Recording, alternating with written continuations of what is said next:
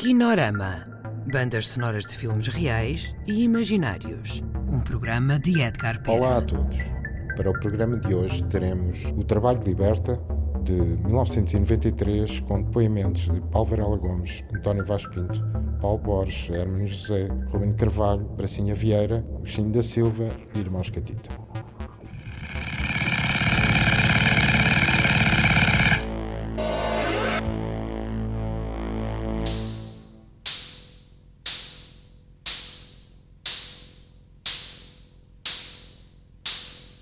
A ideia do, do, paraíso do homem silvestre com que os navegadores portugueses chegam à América e vêm os índios são aqueles que basta-lhes estender a mão, retirar os frutos e não têm que trabalhar a terra.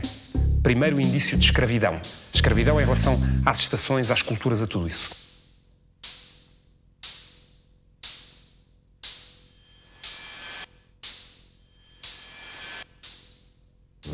Nós estamos aqui e é-nos dado o tempo como um espaço de liberdade e de graça, para eu, utilizando o meu tempo com os meus talentos, eu construir um mundo melhor à minha volta e, simultaneamente, para os outros e para mim, construir uma, uma, uma eternidade feliz.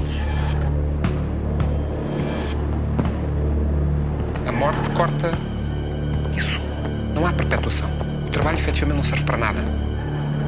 Pelo contrário, o não trabalho é que é a escravidão máxima.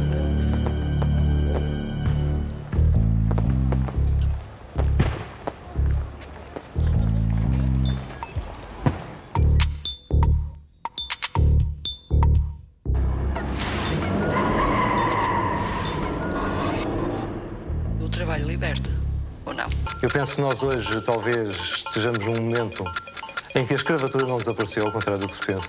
Somente ela generalizou-se, democratizou-se e numa sociedade onde todos são escravos ou todos são, numa certa parte da sua vida, essencialmente escravos, é difícil que se, que se reconheça a escravatura.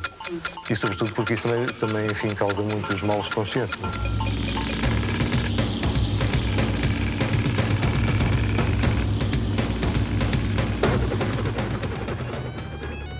trabalho liberta?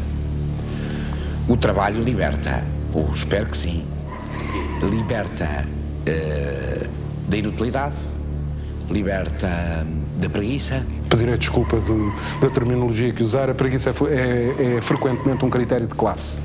Se nós formos à procura de uma classificação de preguiça, verificaremos que os proprietários de escravos acusavam os escravos de serem preguiçosos e justificavam inclusivamente o recurso ao chicote ou outras formas de coação física pela necessidade de os obrigar a trabalhar, porque eles eram preguiçosos. Para mim, o trabalho que efetivamente liberta é o trabalho que de algum modo se opõe ao trabalho. Mas, sobretudo, o que eu gostava de salientar é que o trabalho, pelo menos como eu entendo, tende a libertar os outros. Curiosamente liberta, entregamos-nos a ele com entusiasmo e, e, no momento em que liberta, aprisiona-nos também. Surge esse paradoxo.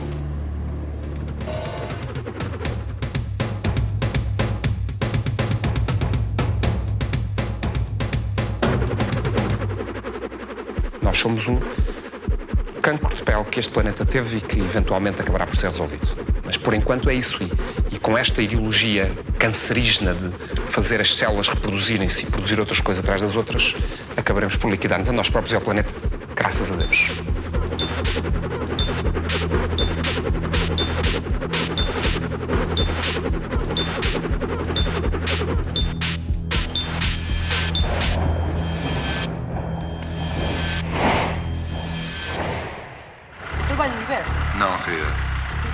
Adolf Hitler que dizia, tinha nas medalhas dele Arbeit macht frei, o trabalho liberta, e veio-se a perceber que era uma rigorosa mentira.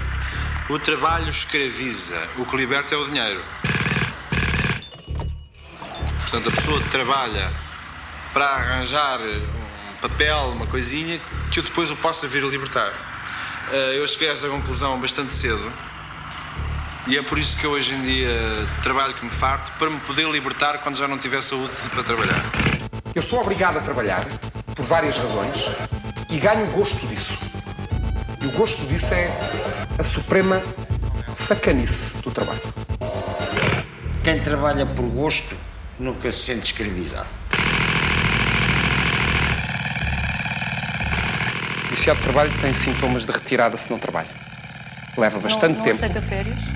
Com dificuldade. Leva alguns dias a habituar-se ao seu estado natural. O estado natural do homem é estar deitado, fumar um cigarro e beber cerveja. Esse é o estado natural do homem. Verdadeiramente o estado paradisíaco do homem. Mesmo sem a cerveja e o cigarro também vai.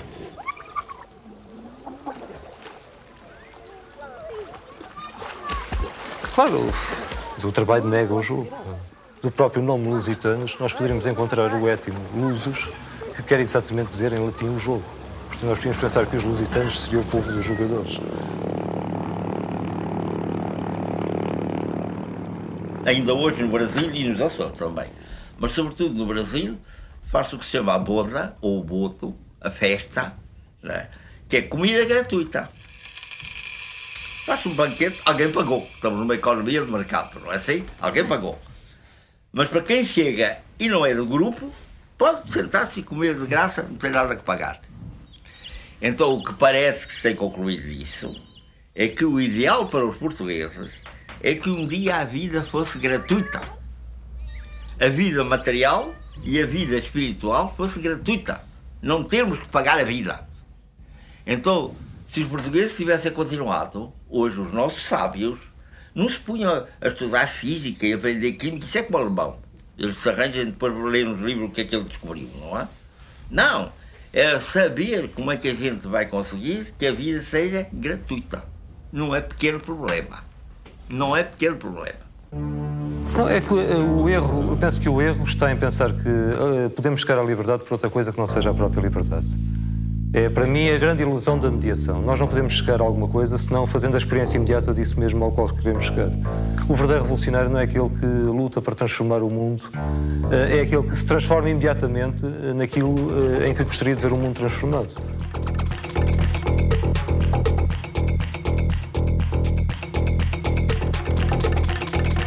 Pelo fado, e vamos ficar depois um fado sobre, um fado sobre duas pessoas que não gostam de se mexer muito. Embora, leitão.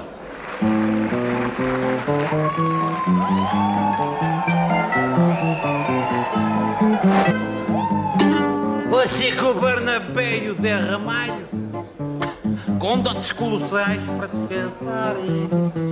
Se eu não gostava nada do trabalho, outro tinha raiva em trabalhar. Eu não gostava nada do trabalho, o outro tinha raiva em trabalhar. Acabaram de ouvir banda sonora do filme O Trabalho Liberta, música de Tiago Lopes. Colaboraram neste programa Lígia Pereira, João Cedré, Ana Soares, Cláudio Vasques e Artur Cianeto. Kinorama. Bandas sonoras de filmes reais e imaginários. Um programa de Edgar Pera.